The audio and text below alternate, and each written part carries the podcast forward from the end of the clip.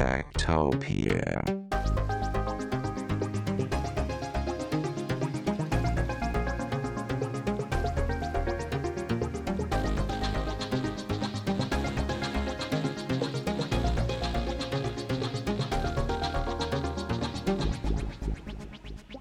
Tektopia er en podcast om mennesker og deres teknologi, udgivet af Ingeniørforeningen IDA i samarbejde med mediehuset Ingeniøren og China Experience, støttet af Innovation Center Danmark, IDA Forsikring og EUT Electronics of Tomorrow. Mit navn er Henrik Føns, og det er mig, der bestemmer i Tektopia. Tektopia.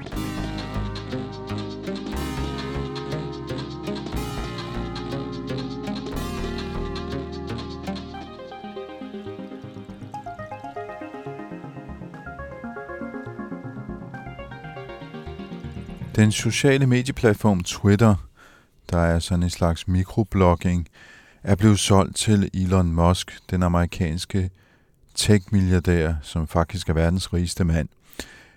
Det var den store nyhed i sidste uge. Øh, det er ikke nogen hemmelighed mere. Og vi lavede også en Tektopia om netop det emne. Men i denne her uge, der går vi lidt mere i dybden og har fundet nogle kilder i øh, USA, som har fulgt Twitter tæt gennem rigtig mange år, og som også kender en del til Elon Musk.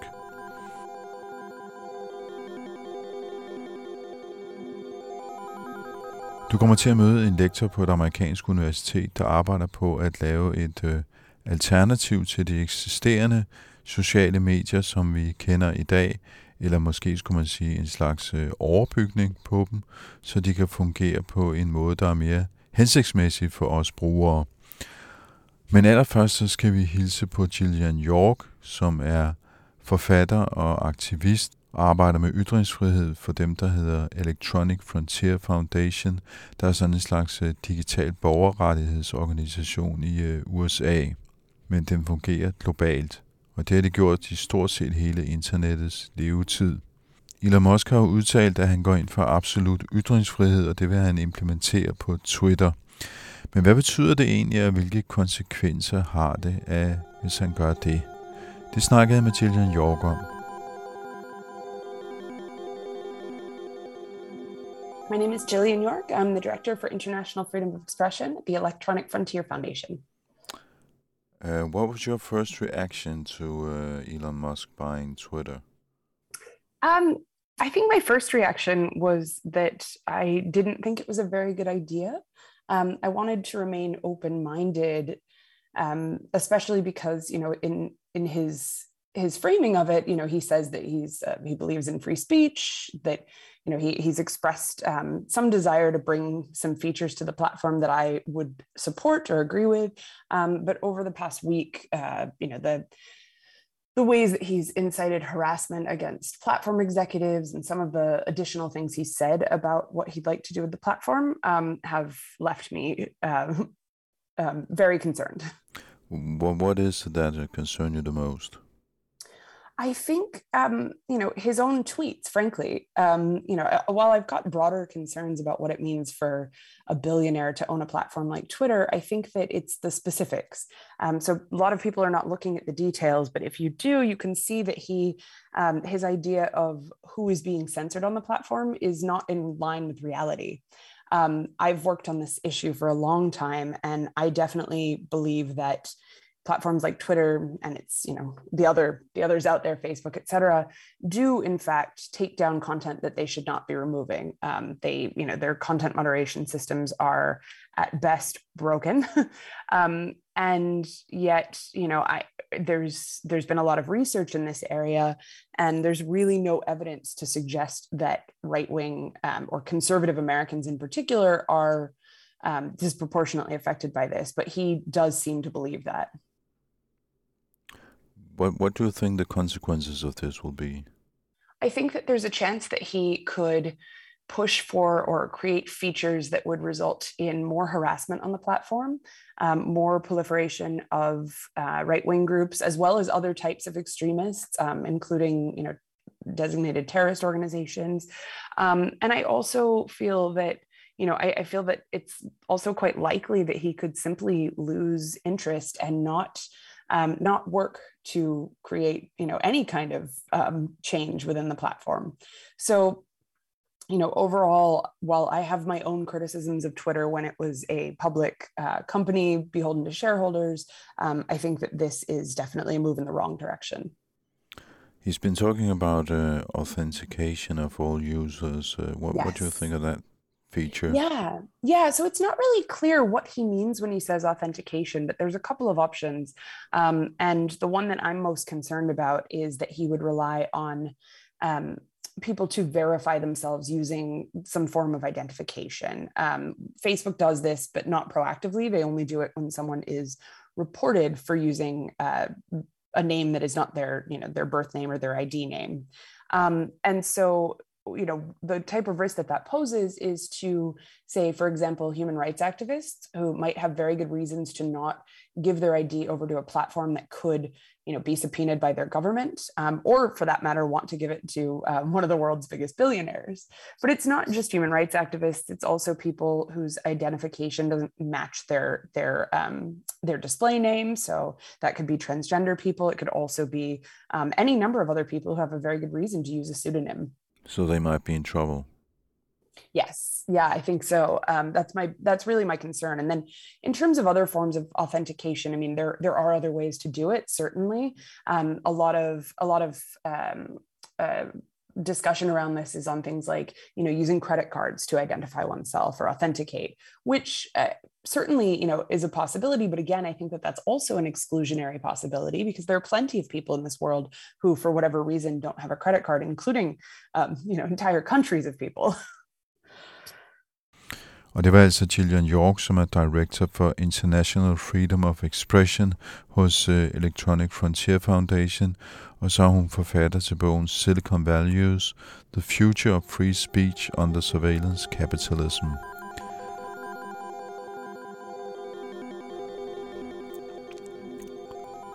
En af de personer, som øh, Gillian York har samarbejdet med tidligere, det er Ethan Zuckerman – han sad tidligere på MIT Media Lab, og han er også en af stifterne af det, der hedder Global Voices, som er sådan en øh, blogger-sammenslutning af folk fra det, man i dag kalder det globale syd.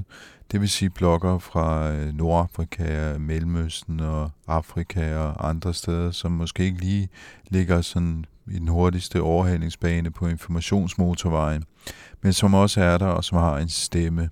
Så Ethan Zuckerman, han har fulgt internettets udvikling gennem årtier og arbejdet med, hvordan man kan gøre det mere inklusivt og, og skabe et internet, som er for alle, hvad enten det er rige hvide danskere eller fattige mørke nordafrikanere eller undertrykte kvinder.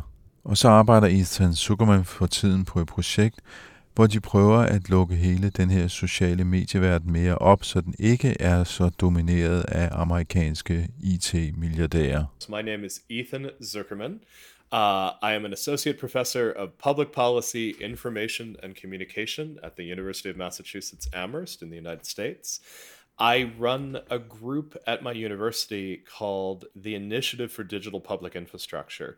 We're interested in this idea that there are parts of the internet that are so important they should probably be public goods rather than being left to the markets and we research and try to build those online public goods.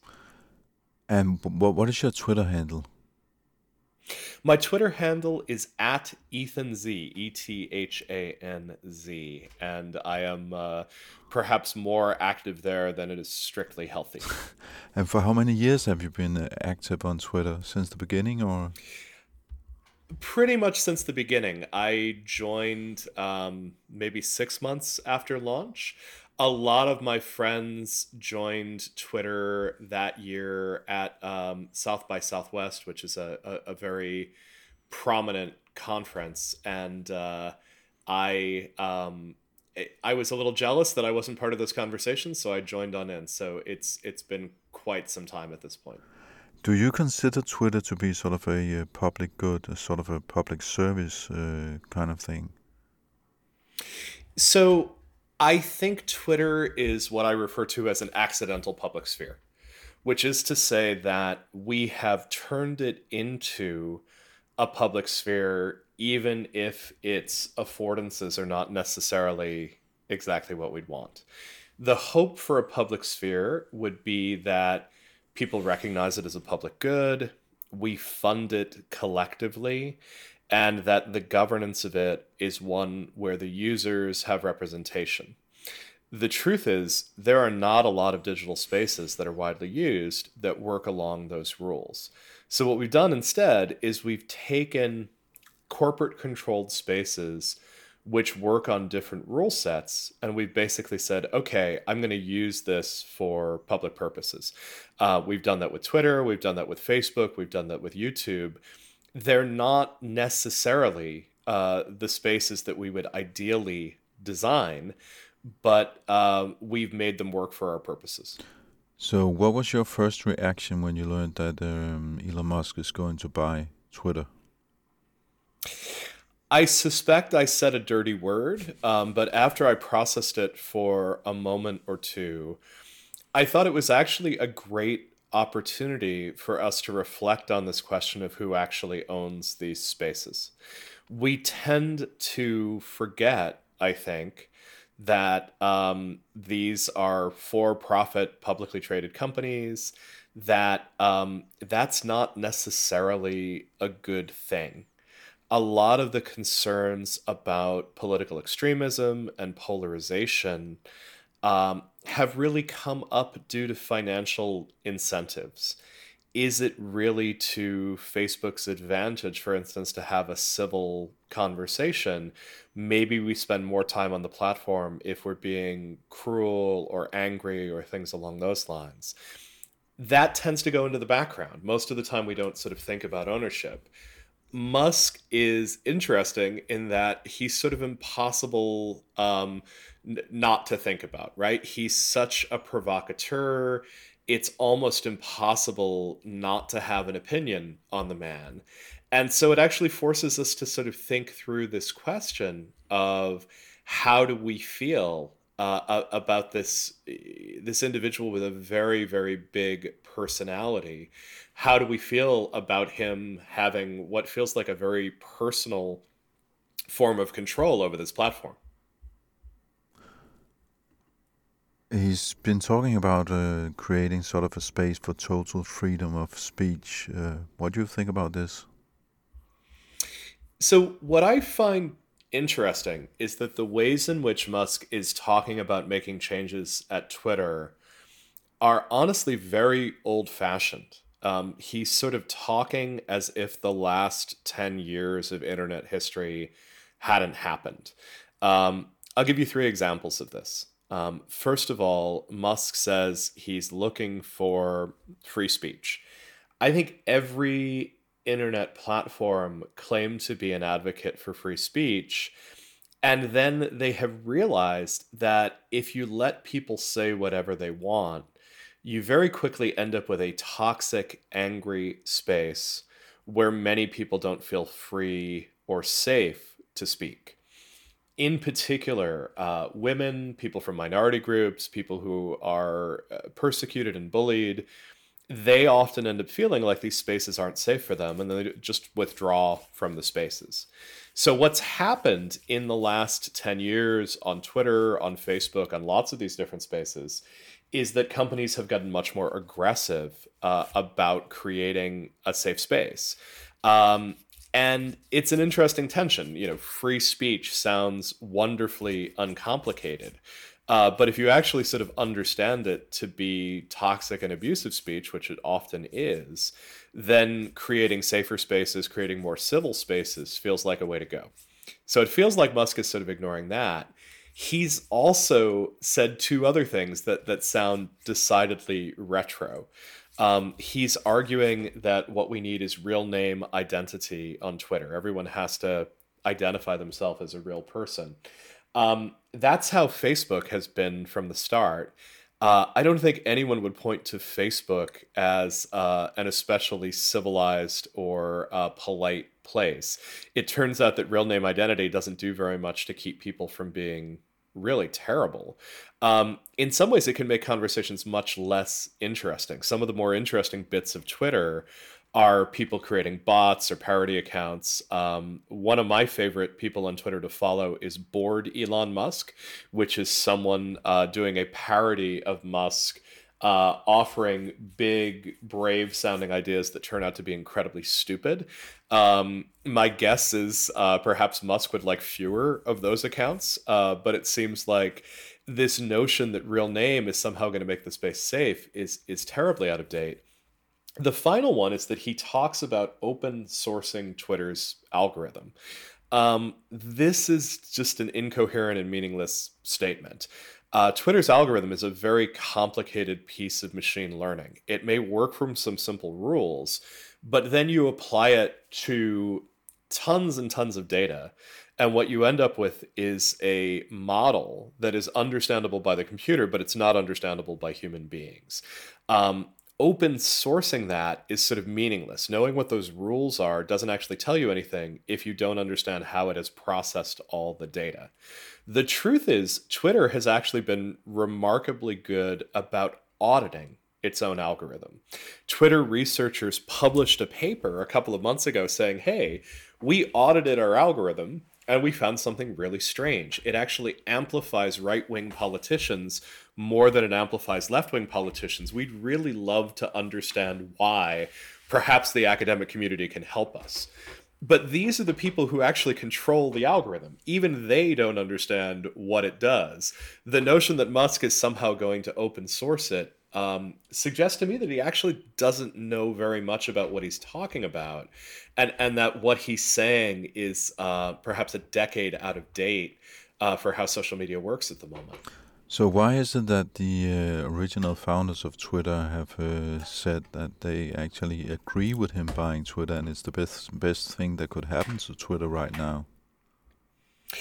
Well, uh, for one thing, the original founders of Twitter just made an awful lot of money on this deal. Um, Twitter is not a particular business success. It has always had trouble turning its influence into actual profit.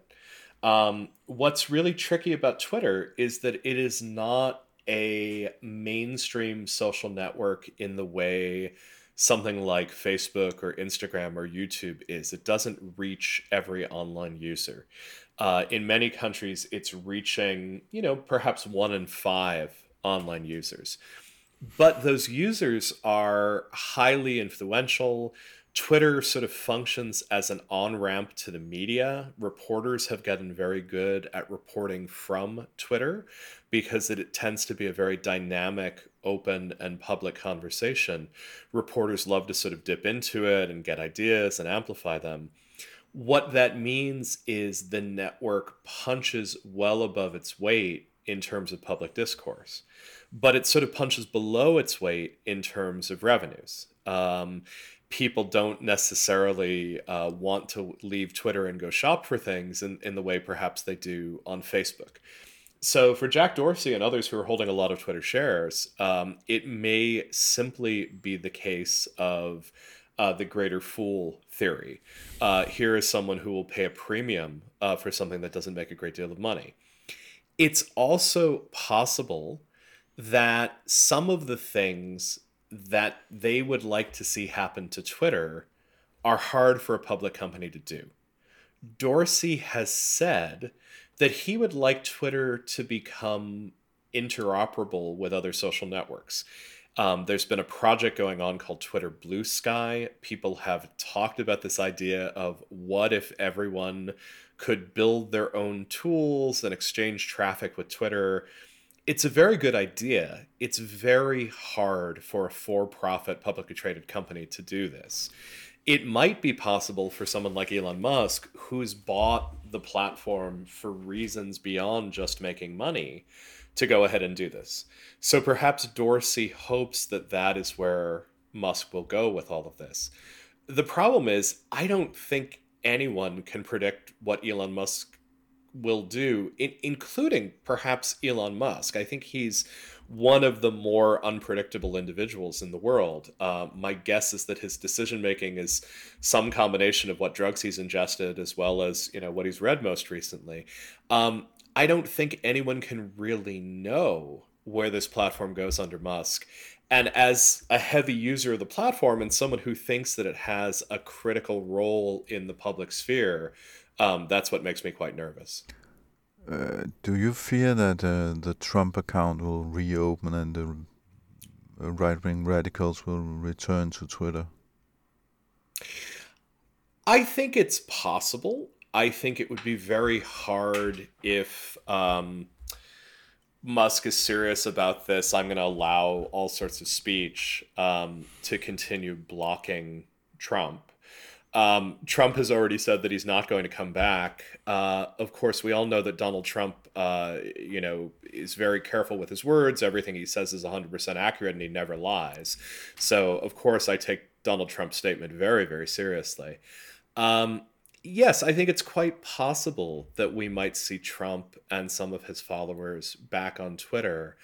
Um, I, it's interesting. I I am not sure that the best consequence for Donald Trump trying to steal the US election was kicking him off of Twitter. I think the correct consequence would have been prosecuting him and putting him in prison. But I think what he did was was an illegal act. I'm not sure that it was um, necessarily that hateful a speech act. Um, in some ways, I, I think it's actually sort of sad that the main consequences for Trump were getting deplatformed rather than being incarcerated. Um, so I think it's a little peculiar that um, you, you know his Twitter ban is, is perhaps the most serious consequence of his actions. If Musk undoes it, you know I don't know. Uh, I, I'm not sure that's the worst thing in the world. I, I think it's actually more a picture of the ways in which my my country's government is not functioning especially well.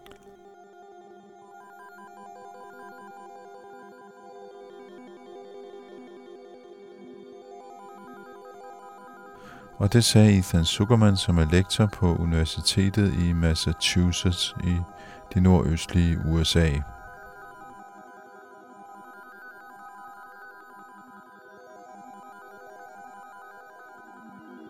En af de ting, der hele tiden dukker op, når man taler om Elon Musk og hans køb af Twitter, det er, om der findes alternativer, hvis folk nu ville få lyst til at forlade Twitter på grund af det her opkøb. Eller måske fordi øh, den her sådan, absolute ytringsfrihed kommer til at øh, ødelægge debatten på Twitter. Og det, der så dukker op, er det, der kaldes for Mastodon. Vi snakker også lidt om det i den forrige udgave af Tektopia. Jeg spurgte til Jan York, om det er et reelt alternativ til Twitter. Yeah, I think Mastodon um, presents a really interesting opportunity. So Mastodon's a decentralized and open source platform. Um, it operates quite differently from Twitter in that there are different instances of it which interact with each other, but which are um, sort of separately controlled, and including in terms of policy.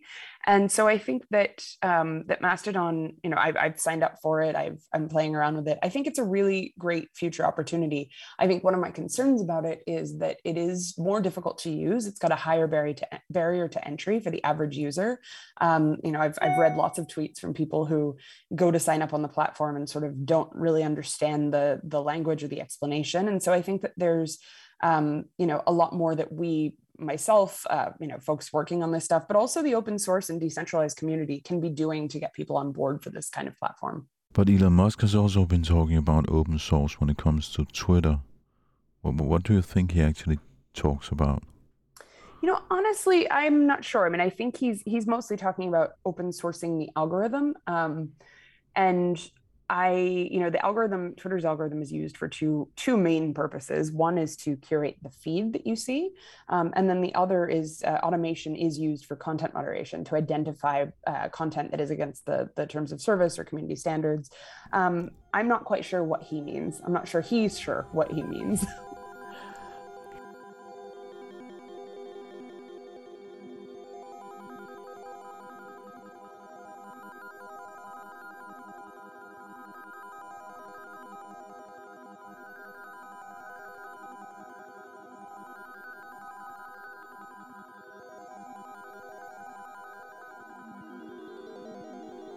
If you want to leave Twitter because of all this uh, Elon Musk, Trump coming back, and so on, uh, uh, an alternative that people talk a lot about is Mastodon, and I know that you have um, uh, looked into this also. Could you could you tell us is Mastodon a real uh, alternative, and how do you actually do it? Sure. Mastodon is an open source piece of software that functions very much the same way that Twitter does. You can start up a Mastodon server and basically you can be your own little Elon Musk at that point. You then run your own little instance of Twitter.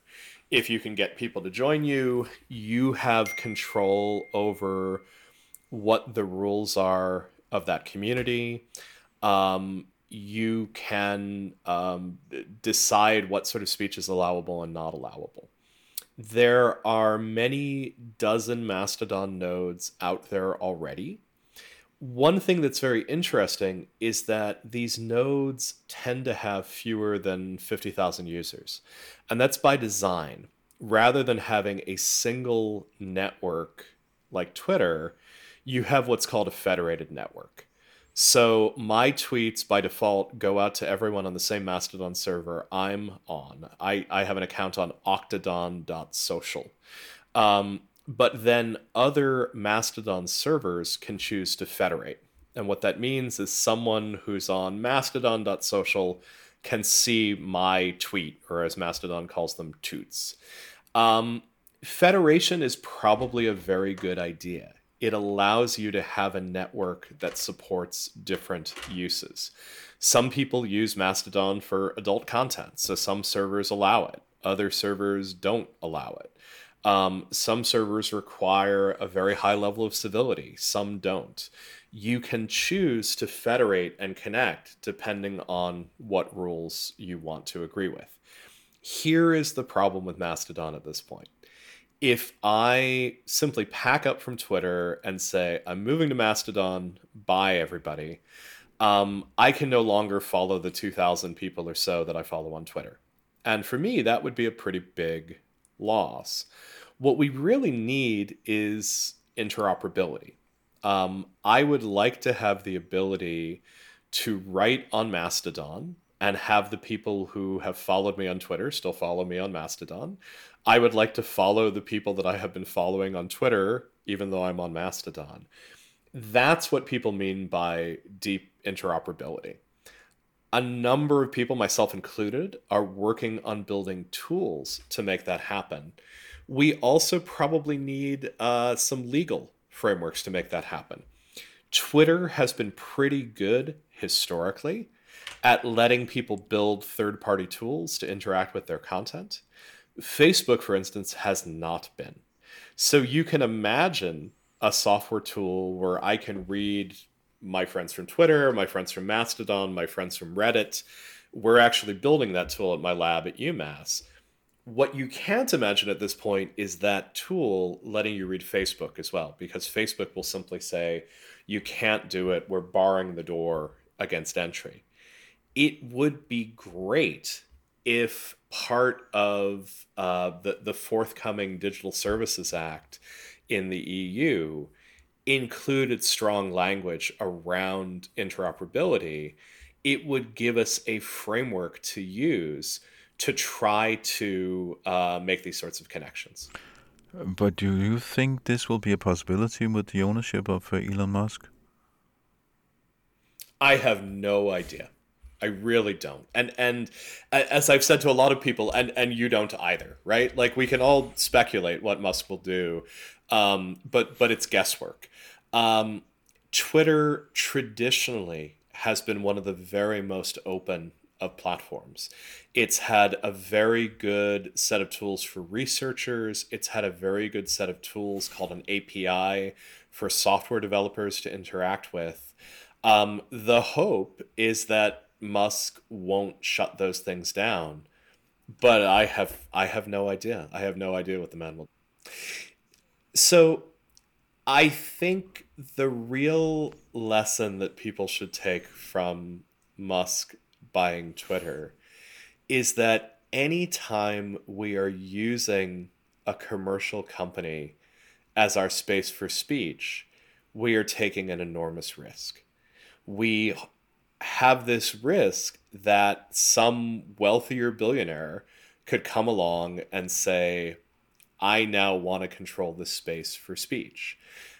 it's my opinion that we should be working very hard, those of us who live in democracies, to think about how we build different public spaces.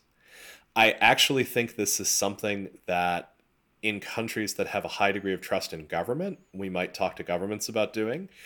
I think it's a very natural thing for public broadcasters to think about how to do.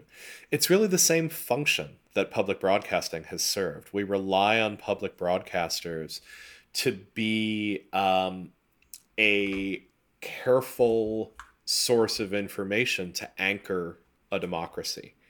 We need careful tools to allow us to discuss and debate that information. Right now almost all of those tools almost all of those spaces are private rather than public. They're held by corporations and those corporations can always be bought out by billionaires. We should use musk's takeover of twitter as a wake-up call and we should start demanding that these spaces become genuinely public and participatory so public broadcasting in europe for instance should use your tool or or build Mastodon uh, servers or whatever? I, I couldn't care less whether they use my particular tool. I'm a university researcher. All my code is free. I'm just experimenting. I do think public broadcasters in Europe, who in some cases actually have significant funding, should be asking themselves whether they are just responsible for broadcast programming or whether they should also be responsible for starting to provide public spaces. I actually think the country that's most advanced on this is the Netherlands.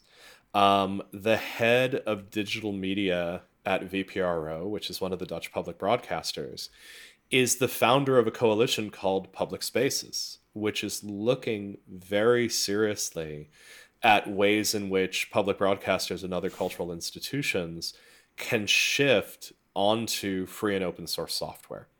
And one of the shifts that they're thinking very seriously about is is it responsible for Dutch public institutions to be sending people over to Facebook or Twitter or YouTube to have conversations? Uh, it seems like a very strange thing to use Dutch public money essentially to subsidize American services and then make Dutch citizens um, subject to the surveillance of those systems.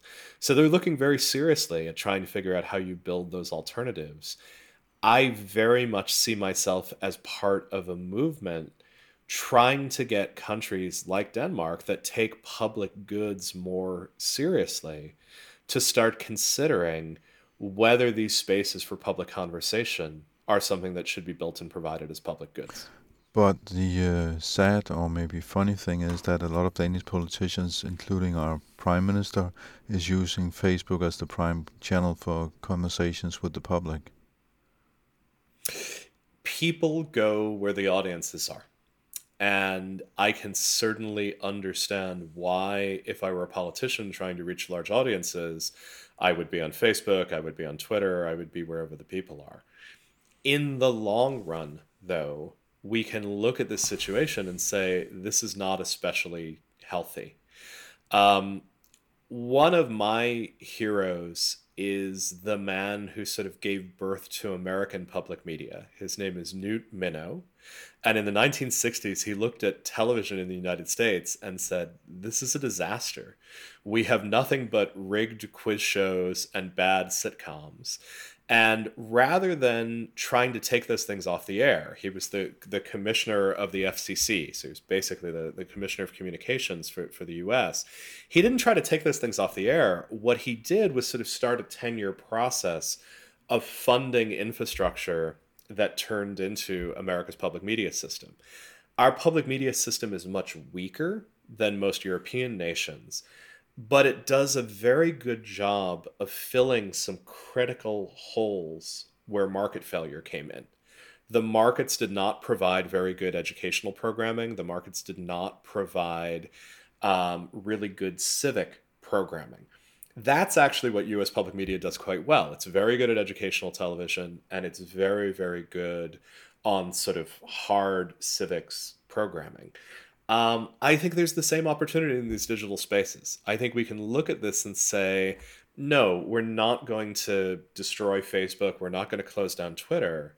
But perhaps we can look at the failures that the market has not filled. And maybe that's where a public service internet can come in and fill the holes. Jeg linker til både Jillian York og Ethan Zuckerman på øh,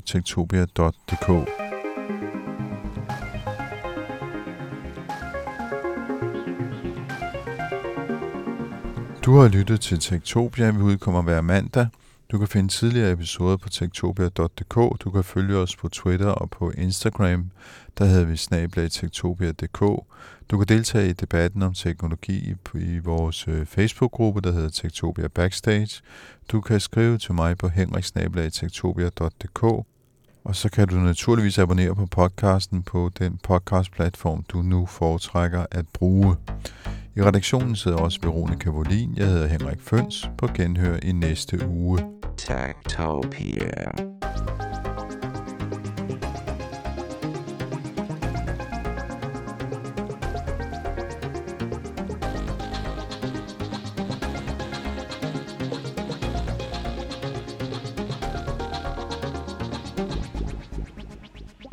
Tektopia er en podcast om mennesker og deres teknologi, udgivet af Ingeniørforeningen IDA i samarbejde med mediehuset Ingeniøren og China Experience, støttet af Innovation Center Danmark, IDA Forsikring og EUT Electronics of Tomorrow. Mit navn er Henrik Føns, og det er mig, der bestemmer i Tektopia. Tektopia.